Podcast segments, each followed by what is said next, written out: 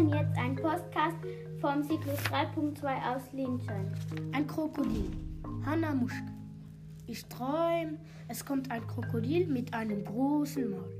Am Tage liegt es auf einem Stein. Am Tage ist es faul.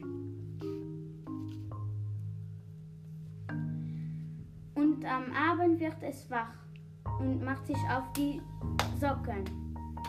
Es kriecht zu unserem Haus aufs Dach. Da sehe ich es schon hocken.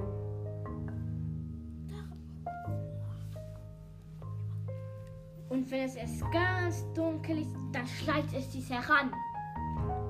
Es will zu mir herein und frisst mich dann. Es fliegt durchs Haus, das höre ich doch. Es steigt die Treppe rauf, dann kommt her, kommt's heraus durchs Schlüsselloch und reißt sein Maul schon auf.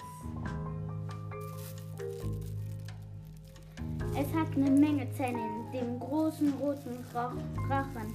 Und weil es auch noch Flügeln hat, glaube ich, es ist ein Drachen. Was willst du hier? schreit ganz laut. Ich glaube, du willst mich fressen.